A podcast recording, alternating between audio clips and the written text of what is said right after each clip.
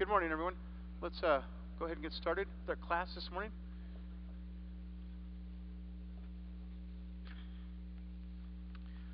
Father, we thank you for our time together this morning. We thank you that we can be in a Sunday school class and that there are Sunday school classes throughout this building where the Word of God goes forth.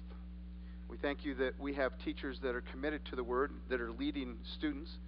We thank you that people come into this building carrying their Bibles, understanding that this is the book we're going to look at, and this book matters, and it's authoritative.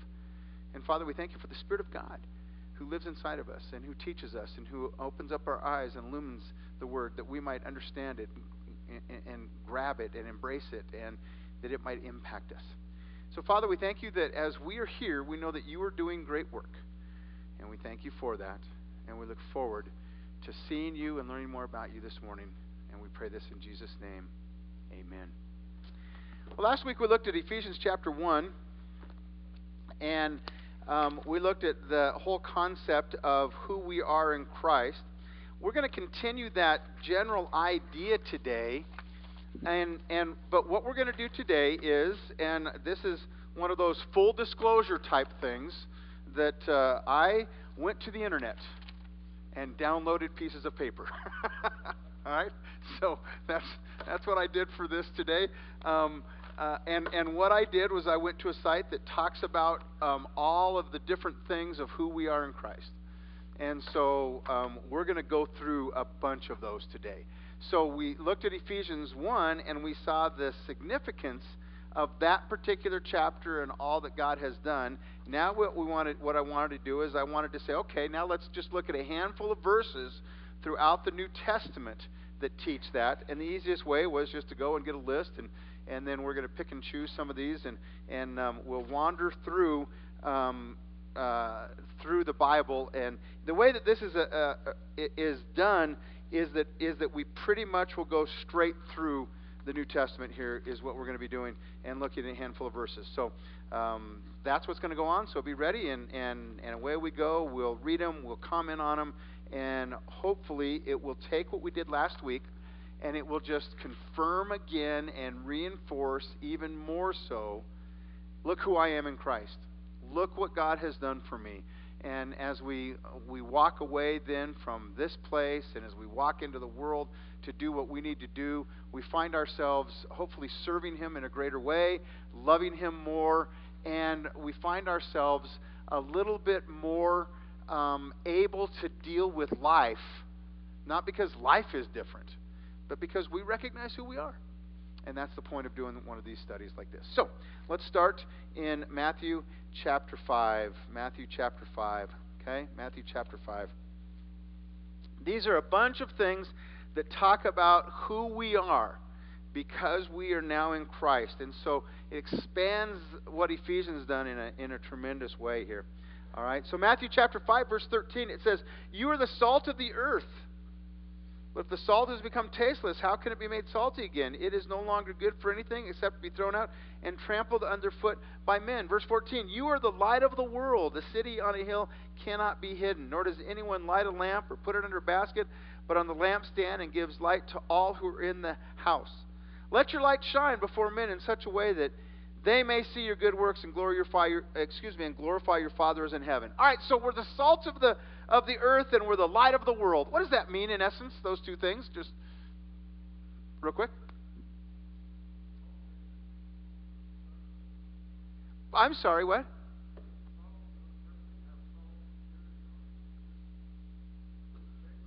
Yeah, it's basic and it's a part of everything, isn't it? Absolutely. Yep, salt will irritate a wound. That good, that's well put. Both of them make good things better. I like that. Salt and light. Both of them make good things better. I like that. It also preserves. That's exactly right. Well, we're the agents on behalf of God for that. Isn't that cool? And so, what we're going to see are a lot of these things are some of the things that God has said, I have done this in you.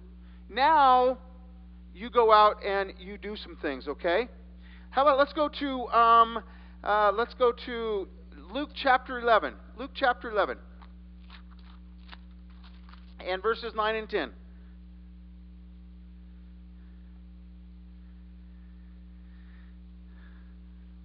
some things about who we are and the life that we live now. Look at what it says in Luke chapter 11, verses 9 and 10. He's been talking about prayer. He's been talking about the relationship that the disciples have with their Father. And he says this in verse 9 So I say to you, ask and it will be given to you, seek and you will find, knock and it will be opened to you. For everyone who asks receives, and he who seeks finds, and to him who knocks it will be opened. Now, he talks about this in other portions of the Gospels as well. But the neat thing about this is that God is, in effect, saying to those who belong to him what?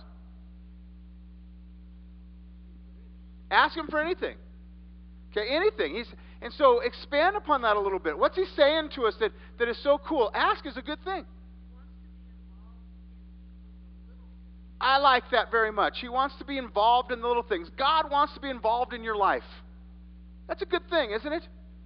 Okay? And here's something else that's important from a verse like this is that God has not put us on this earth to flounder without an- answers. Okay? God has not put us in a situation where we have to throw up our hands and say, I don't know. Okay? God has given us answers, and we need to seek them. We need to ask Him about them, and we need to go into the Word of God. And one of the things that it talks about in James is as you're going through trials and difficulties, the verse at the end of that says that you should ask God for wisdom. That's exactly right. Because God is a God who says, I want to help you out. I want to give you the wisdom. I want to give you the knowledge. I want to give you what you need as you deal with life. And the Word of God is going to help us with that. And, and wisdom is an important part of that because sometimes He doesn't give us the answer we want, but He gives us the ability to deal with what we have and understand the bigger picture. That's wisdom. Okay? And so that's part of who we are, certainly in life. First, uh, go to John chapter 3. John chapter 3. John chapter 3. And verse number 36.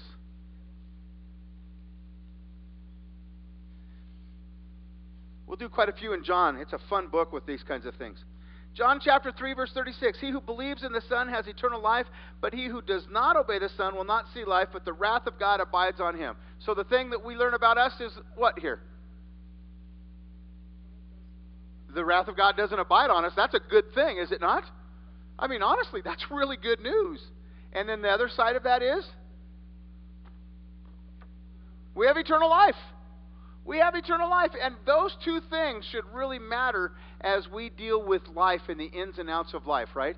We have eternal life, and the wrath of God is not on us because of Jesus Christ. Those are significant things that ought to absolutely do some neat things. How about let's go to um, John 7 38. John 7 38.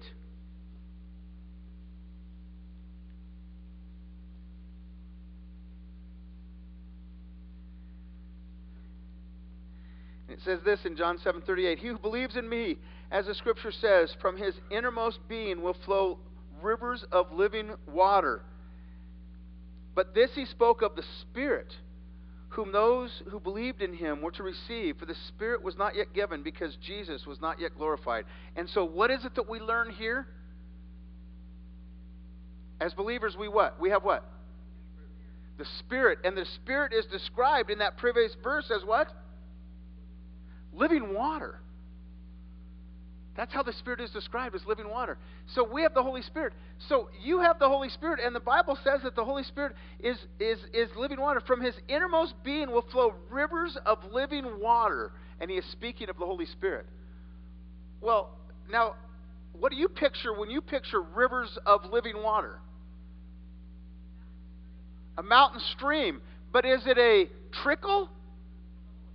No, it's flowing, it's it's going, it's it's doing its thing, right? It's inviting because it looks so beautiful and it's able to do some neat things, right? That's us. It's eternal. Exactly. Yes. Very good. Living is purifying.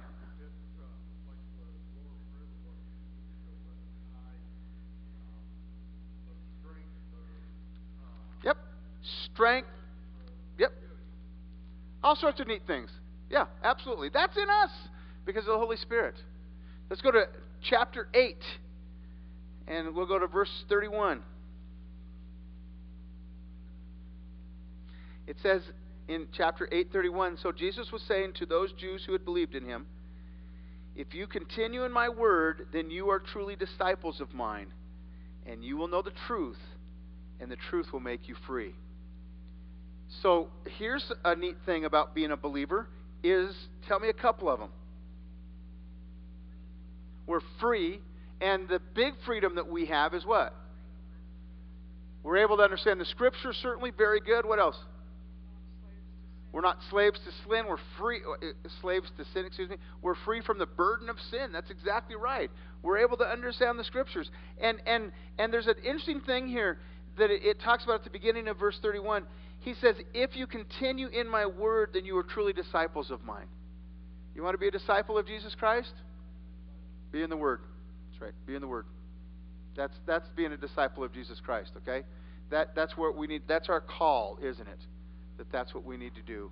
And we can do that because we have this amazing, amazing God. All right, how about let's go to John chapter 14, verse 27.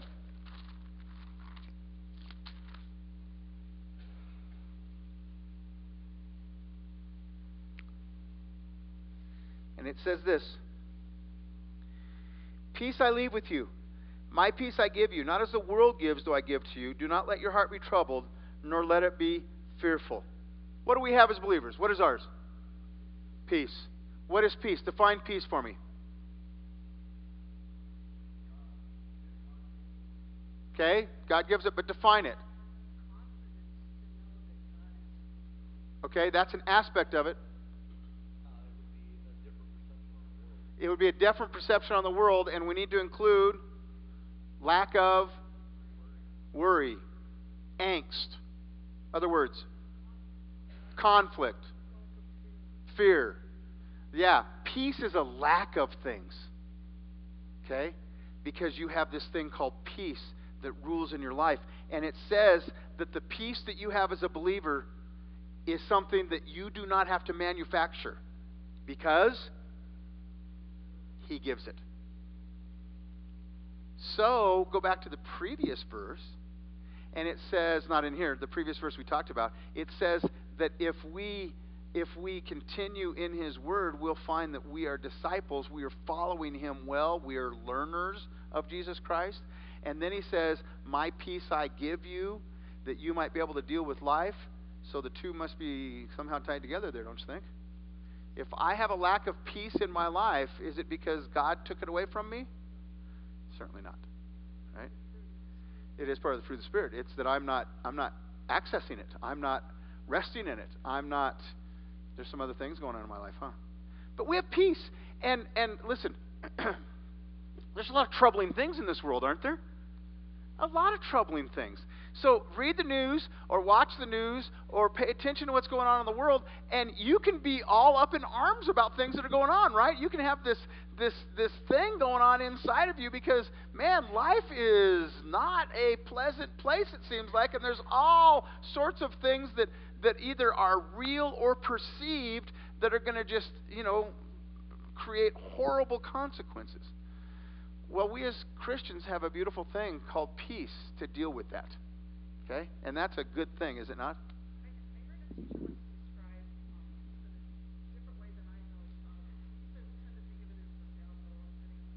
Yeah.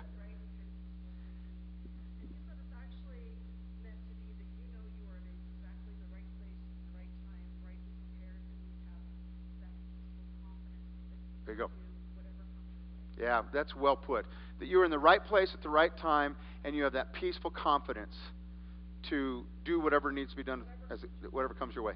That and that's well put. That's exactly right. It's the idea of being in the eye of the hor- hurricane or tornado type thing.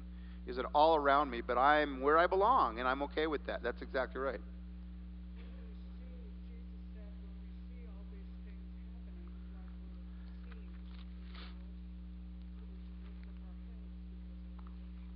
Yeah, when we see things, we should understand that God is at work. That's exactly right. That's right. Things seem to be falling apart, but they might be falling into place. That's a good phrase. Hey, let's go to John 15 9. And this is a basic one, but it's an important one. Okay? And you read this throughout Scripture over and over again. In John 15 9, it says, Just as the Father has loved me, I have also loved you. Abide in my love. Now, this is pretty significant because Jesus said, He didn't simply say, I love you in this particular passage. He didn't simply utter the words, I love you, and move on. What he said was, As the Father has loved me, I love you. That takes that love to another level, right? I mean, his love from the Father was overwhelming, and we understand that, and we see that in different places regularly. As the Father's loved me, I have also uh, lo- loved you. Abide in my love. Stay in my love. Okay? Tr- hang in there with me. You are loved. And, and, and this love thing is so amazing that later on we read in one of Paul's prayers, he says he prayed that we might what? Understand the depth and the height and the breadth and the width of God's love. And, and, he, and he prayed that we would get it. And yet then he said, but it's the kind of love that is really ununderstandable. It's so great. Okay? And we, we talked about this at the very beginning of our lesson last week. But that's a pretty good thing just to believe and to know that we belong to God and that, that He is ours. Turn to 17, which is the prayer of Jesus. And there's a lot of things in there. We're just going to look at a couple of them, maybe just one, in fact. It says in 1717, actually, let's back up. Let's go to 17.3, please. 17.3. This is eternal life that they may know you, the only true God, and Jesus Christ, whom you have sent. Okay? So, what is eternal life then? To know God. That's what it is. To know God. Why is that significant? Because we need to make sure that we are never in the mindset of thinking that I begin eternal life when I die. Okay? You are in the midst of eternal life right now. Okay? Right in this moment. He has asked you to be living in this life on this earth, doing the things He's asked you to do, but He has said you're in the midst of eternal life right now because eternal life is to know Jesus Christ, the only true God. Okay? That's who it is. That's what eternal life is. And so you're in the midst of it right now, and now your um, location will change one day, right? But your eternal life is, part of that. And so we have we have used terminology for so long that we tend sometimes to think that when I die, I begin eternal life. And that's not a good way to approach life, right? It's way better to understand I'm in eternal life right now. I am serving God right now. I am doing important, significant things right now. God is taking care of me right now. He's walking me, and eventually He's going to ask me to do something else somewhere else. I'm in the midst of eternal life. So you have eternal life. Okay? You have it right now. That's an incredibly wonderful thing. Let's uh, let's jump on over to verse number um, nine. I ask on their behalf. I do not ask on behalf of the world, but those whom you gave me, for they are yours. You gave me some. I'm asking. Jesus prayed for you. Chapter 17 of John is a good chapter to read. He prayed for you, and he prayed for those that belong to him. That's you. Okay? You belong to Jesus. That is an awesome, awesome, remarkable, fantastic thing. Look uh, down at verse 17. Sanctify them in the truth. Your word is truth. God has provided a way for your sanctification process, for you to grow and to become like Him and to move forward. And that sanctification process is through the Word of God and the power of the Holy Spirit. That is an amazing, wonderful thing. All right? We have a lot of different cool things that we could look at uh, when it comes to Acts, and it talks about new life and salvation and all of that. But let's skip over Acts and let's go to the book of Romans. Let's look at some from Romans chapter 1.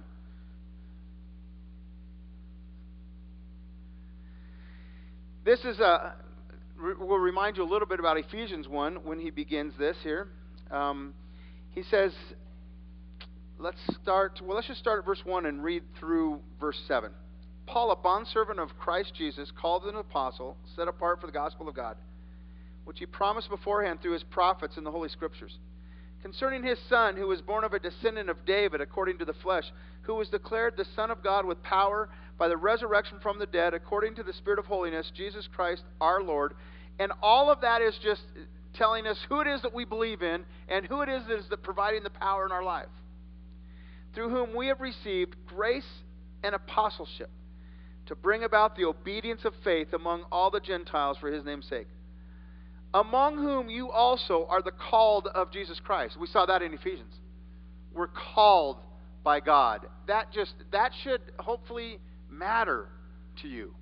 That you're called by God, that he made it clear that you belong to him. He did that. Verse 7. To all who are beloved of God, beloved of God, okay? Now, I think we talked about this last week when, with Ephesians. Um, hopefully, we did. I can't remember quite honestly whether I touched this or not. But uh, yeah, I, yeah, we did talk about this. That God loves the world, but God loves believers in a unique way. Okay? God does love the world. God does love humanity. And He shows His love and grace all the time. But with believers, there's a special love. And you who are in the beloved of God, you have that special love that God has cast upon you. Call the saints, we saw that. Grace to you and peace from our God and our Father, the Lord Jesus Christ. We have grace and peace, and it is an, an amazing, wonderful thing. Jump over to chapter 5.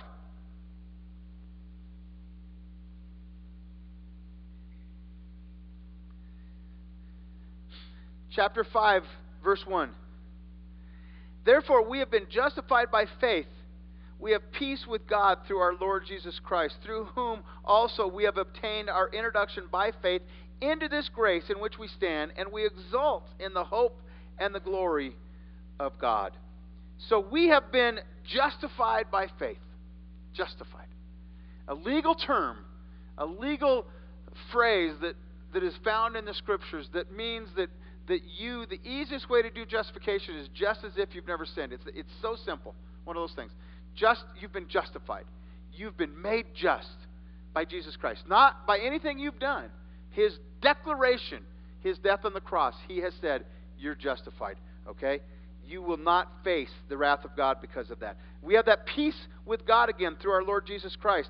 It says that we have obtained this introduction by faith into this grace in which we stand. We stand in grace. You stand in grace. You do not need, for those who stand in grace, we do not need to be afraid of the wrath of God. Now, we should be bothered if we disappoint God. We should be bothered if we fail to obey God. We should be bothered if we're not doing the things that we're called to do. But we do not need to worry about be uh, we don't need to be afraid of the wrath of God in our lives. Okay? And that's a big deal. We don't need to live by fear. All right? That's an important thing. And then it talks about our tribulations and, and, and how God works in our tribulations. And, and let's go ahead and do this here because it's a pretty neat thing. Not only that, but we also exalt in our tribulations, which is, you know, amazing thing that Paul would say that. Hey, our tribulations are working in good ways for us. Knowing that tribulation brings about, here are the following things perseverance, and then perseverance is bringing about proven character, and proven character is bringing about hope, and hope doesn't disappoint because the love of God has been poured out within our hearts through the Holy Spirit who was given to us. Okay, now take that, boil it down as succinctly as you possibly can, and, and, and, and tell us then what it is that what it is that we as believers have that make us special when it comes to life.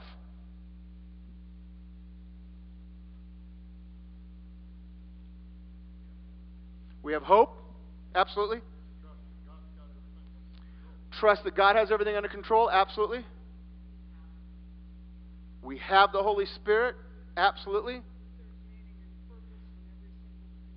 I like that. That's where I was headed. There's meaning and purpose in every single thing, even the bad things. Look what God is doing. Isn't that amazing, the life that you've been given?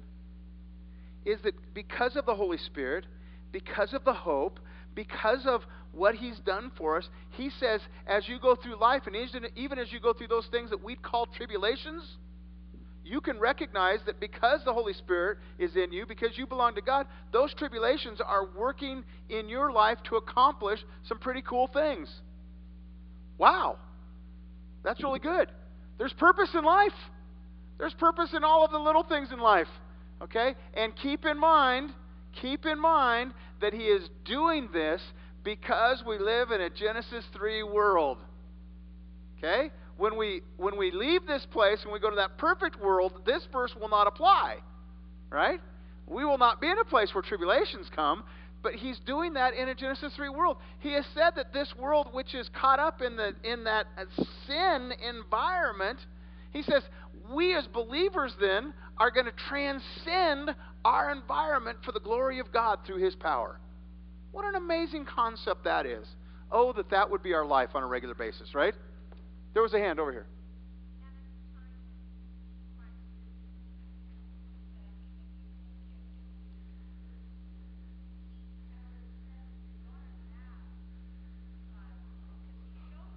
Yeah. Yeah.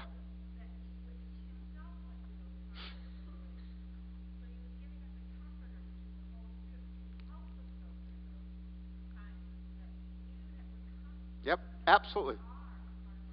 Absolutely. It's absolutely, that's how life is right there. Yes.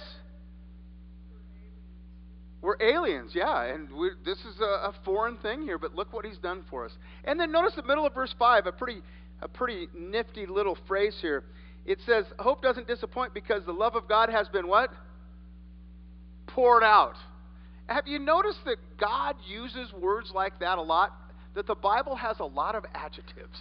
The Bible has a lot of descriptive words that say, let me help you understand the depth of God and how much He loves and cares for you. Okay? It's poured out on you. It's not trickled. It's not a, it's poured out on you. Okay? You're, you're, it's that waterfall that is gushing over on top of you, and you cannot capture it all. That is God's love for you. Yes. That is exactly right. It's the biblical. Uh, the biblical hope is a promise. That is exactly. That is exactly right. That is exactly right. All right. Let's go over to chapter six. And chapter six is an amazing chapter with so many things in it. You know this. It says in verse two, "How shall we who died to sin still live in it?" That describes you. As much as the things we looked at last week in Ephesians 1 describe you, this describes you as well. All right? Let me make sure. As much as the things that we looked at last week in Ephesians 1 describe you, this describes you as well. The Bible says that there are certain things that have happened because we're believers. We've died to sin. Okay?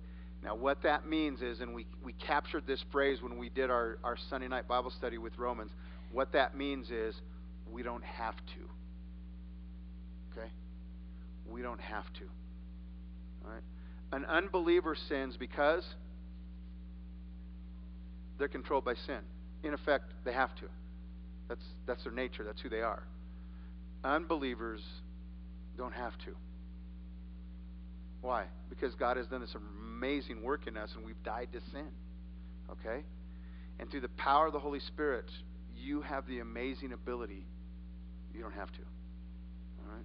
That's that's a promise from God. All right? He he goes on and he talks about this that we looked at last week when we did the baptism that we've been baptized into Christ Jesus.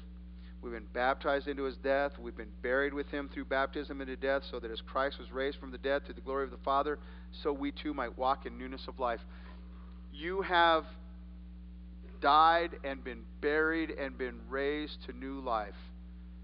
That's the mark that is upon you as a believer. That's who you are. Okay? That's a neat thing with this kind of doing this and, and reading some of these verses with the idea of who I am that's who you are. This is exactly what God has done to you. All right? Chapter 6, verse 6 Knowing this, that our old self was crucified with him in order that our body of sin might be done away with, so that we would no longer be slaves to sin. Again, we don't have to. We're moving on with that. We get to have a, a, a whole nother approach to life. Verse 14 For sin shall not be master over you, for you are not under law, but under grace.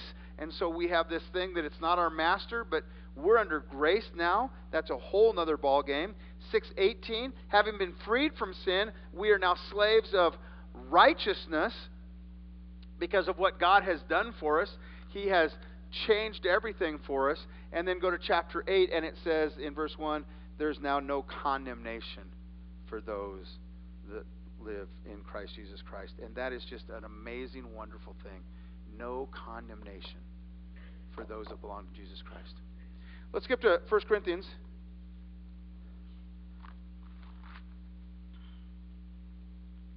And it says in verse 2 to the church of God which is at Corinth, to those who have been sanctified in Christ Jesus, saints by calling, with whom, uh, with all who in every place call in the name of the Lord Jesus Christ, their Lord and ours. Saints by calling. Okay, we've been sanctified in Christ Jesus, and we've been called saints. We looked at that last week. That's who we are. That is a great thing to reflect upon and to understand that. Now let's go to, to um, in chapter 1, go down just a little bit here. And it, we'll begin verse 4. I thank my God always concerning you for the grace of God which was given to you in Christ Jesus, that in everything you were enriched in him, in all speech and knowledge, even as the testimony concerning Christ was confirmed in you, so that you are not lacking in any gift, awaiting eagerly the revelation of our Lord Jesus Christ, who will also confirm to you the end blameless in the day of our Lord Jesus Christ. Wow, there's some cool things in here. It says that, that we have this grace of God which was given to us in Christ Jesus. It says in verse 5 that in everything you were enriched in Him. Okay? Enriched in Him. Okay?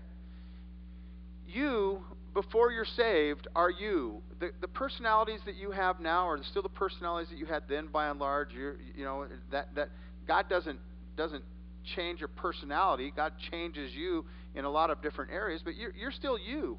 But what it says here is after you're saved, is an amazing thing happens, and that you are enriched in Him. You are enriched in God when you're saved. Okay? What does that mean exactly? That means that God takes common people and by the power of the Holy Spirit does uncommon things with them. That's what it means. Okay?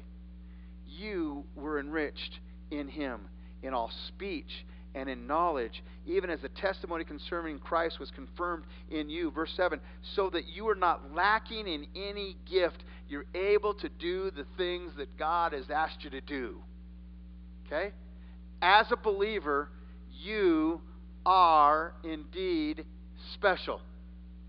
God has enriched you, God has equipped you, God has said you are able to do it. Okay? One of the problems that we have as believers sometimes is we think that because my personality before I was saved and what I've experienced to be my personality since I'm uh, saved is that I'm just not able to do those things. And you need to look at verses like this and say, but in the spiritual realm, for spiritual work, God has equipped me, enriched me, given me gifts so that He might shine through me for His glory. That's what this is saying. God has done that for you. And every single person that's in here who has ever stepped out in any way, shape, or form will say, that's exactly the truth. That's exactly what God does. I can't explain it to you fully. I can't make it make sense. But what I can tell you is, I never thought that I could or would. And then all of a sudden, this thought comes into me because I'm challenged to do this and there's a need. And I did it. And I look back and I say, I don't know how that worked, but look what happened. Every person in here can probably say that. That's a pretty neat thing. That's who we are in Christ. Okay? It's a remarkable, remarkable thing that God has done for us. Okay? Um, do chapter 1, verse 30 then. But by his doing, you were in Christ Jesus, who became to us wisdom from God and righteousness and sanctification and, and redemption. So that just as it is written, let him who boasts boast in the Lord. Okay? So tie that in with what we just looked at and understand that what's happening then is because we have become we have this great wisdom because we've been made righteous, because we've been sanctified, because we've been redeemed, because we've been enriched, because we've been empowered by the Holy Spirit, we're able to accomplish things that we never thought we would accomplish. And so verse 31 is incredibly important. So that as is written, let him who boasts boast in the Lord. Look what God did in my life. That's what we do. Look what God did in my life. I didn't know you could do something like that. You know, really, it's the power of God. That's the answer. I didn't know you could do that. It's the power of God. God equipped me for that. I just want to tell you that I really didn't know I could do it either. God empowered me for that. God equipped me. God did that through me. Okay? That's what's supposed to happen. When we do those things and people say, wow, we need to agree with them and say, yeah, wow, look what God did. Isn't that something? Okay? That's who you are in Christ. Isn't that cool?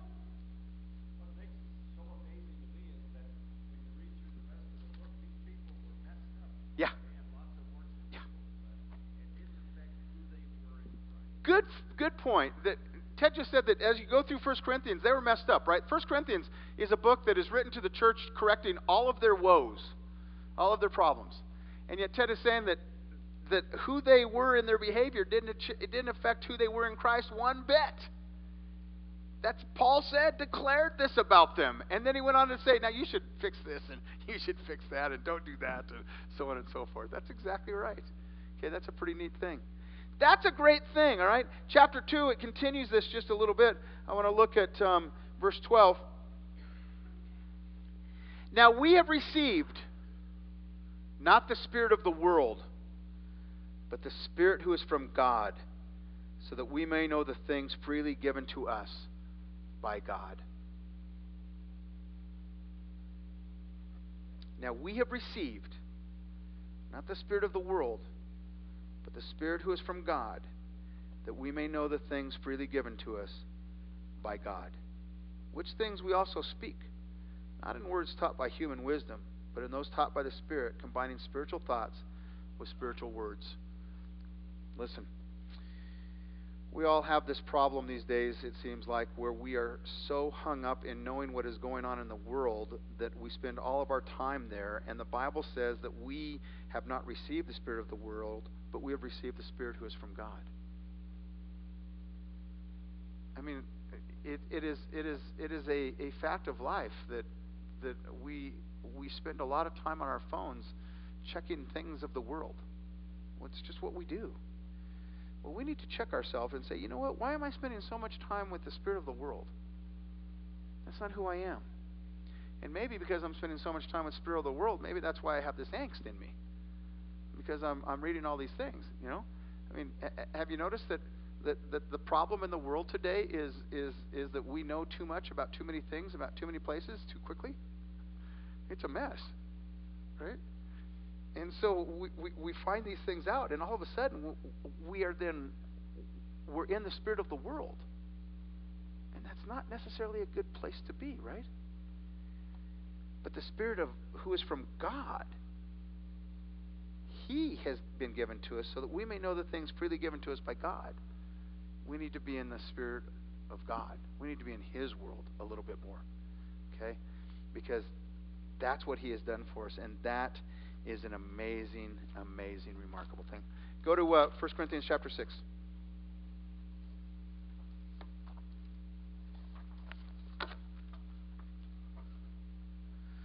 Nineteen and twenty. Or do you not know that your body is a temple of the Holy Spirit who is in you, whom you have from God, and that you are not your own, for you have been bought with a price. Therefore, glorify God in your body.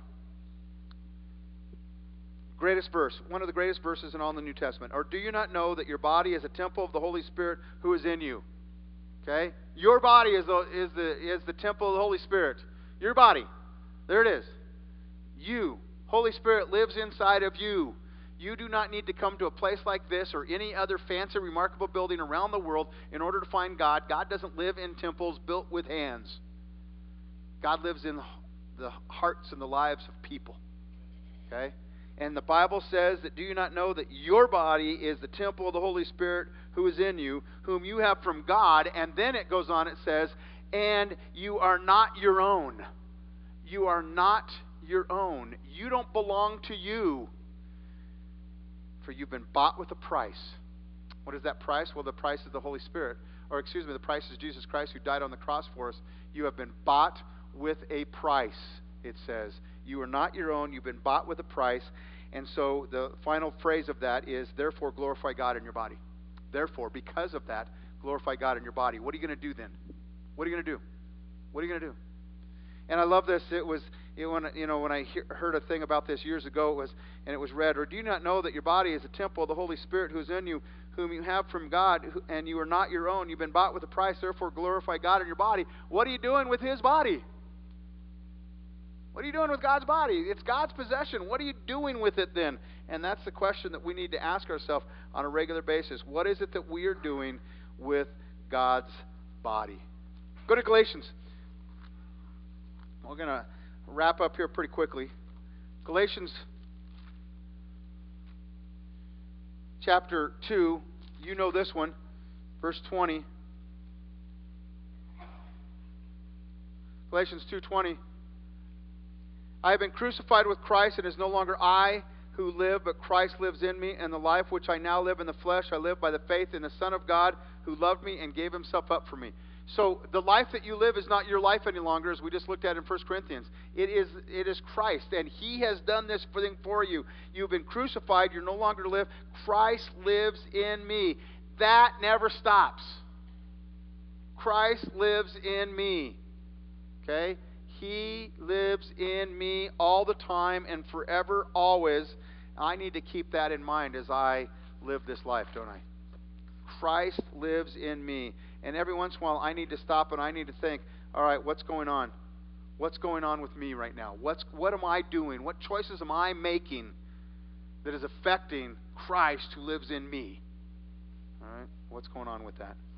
We'll go over to uh, Galatians chapter 4, or chapter 5, excuse me. And you know these verses also, that part of part of what has gone on, part of what part of what has gone on in our life is that we have the Holy Spirit, and so we're special. And so it says in verse 22 of Galatians 5 But the fruit of the Spirit is love, joy, peace, patience, kindness, goodness, faithfulness, gentleness, self control. Against such there is no law. So this is what God has done for us is he has he has said, Here you go, I want to do this for you. All right? I I have I have for only the third time in all of the years that I own the property that I have lived on, for only the third time in all those years, I can tell you for absolutely for certain that I have an apricot tree on my property. Because for only the third time in all the years that I've lived there, it actually has apricots on it. And for the first time ever, it has more apricots than I can count. Okay? So finally, my tree has done what an apricot tree is supposed to do, which is produce apricot. Well, if it's not producing apricots every year, then what's the point of having an apricot tree? If I really liked apricots, I'd be disappointed every year, wouldn't I? It's an apricot tree. Produce apricots. All right? Well, you are a believer. And the fruit of the Spirit who lives inside of you is love and joy and peace and patience and kindness and goodness and faithfulness and gentleness and self control. You wonder if people are hanging around us waiting for us to produce something that Christians are supposed to produce? Maybe it's in our homes. Maybe it's in the workplace. Maybe it's in the community. I don't know. But wouldn't that be a sad thing if people are looking at us and saying, look, there's some kindness there? I didn't know that person produced kindness ever. That's kind of unusual for that person. There's some joy with that person. That's, that strikes me as odd. I don't see that very often with that person. What a tragic thing that they're not really sure what kind of tree we may be or who we are because we are not allowing the Spirit of God to shine through us to such a degree that these things are being produced. Okay? You're a Christian, and God has given you these things, and He says, These are yours. Okay? Let's go to Ephesians chapter 2. Do a few more of them here, real quick. chapter 2, verse 5. We'll start with verse 4. But God. Cool, cool little phrase, right? But God. We had all of these issues, and then God intervened, it says.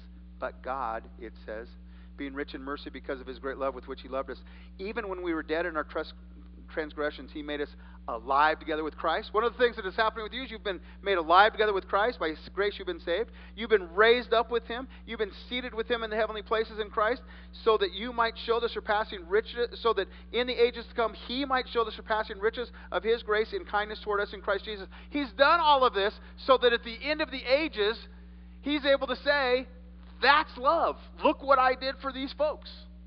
Okay? That we might shine for Him, that we might be that amazing person. In verse 8, for by grace you have been saved through faith.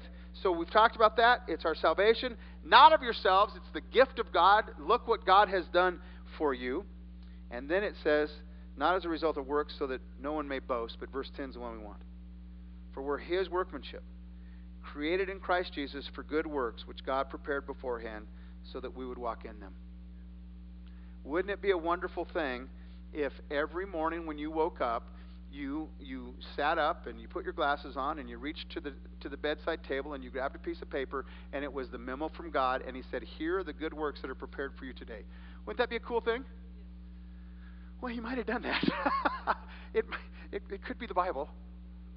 And that he said, "Here it is and this is what you're supposed to do and here's how you should live and and do your thing." Here's the thing, and this goes back to the whole thing about the the tribulations. Your life matters and what you do matters. And the little things in your life are incredibly significant. We're going to turn the page next week and go a different direction, but what I would like you to do is as you read the Word for the next little while, the next handful of days, weeks, so on and so forth, read it with this in mind. Look for verses, look for phrases, look for the truths, look for the, the, the times when God says, this is what I've done for you. This is who I've made you. This is a blessing of being a believer. This is a gift for the beloved. And just read the Bible with a little of that in mind and, and kind of ponder that and, and, and, and think about some of those things that, that, that God has done for you. And hopefully that will just draw us to the point where we are overwhelmed with who we are in Christ. Good place to be. Father, thanks for our time. Thanks for the Word of God. We thank you for your truth and, and for your grace. And we just pray, Lord, that, that you would fill us with yourself and that we would understand this truth and that we would just uh, cherish it. And that, Father, that we would, as we read the Word of God, that we would see very clearly who we are and that we would hold on to those things in this troubling world. Thank you for your peace. Thank you for your joy. Thank you for taking these things as we pray and giving us um, a transformational calmness that comes from you. Thank you for redeeming us and transforming us and making us alive in Christ for your glory. We pray this in Jesus' name.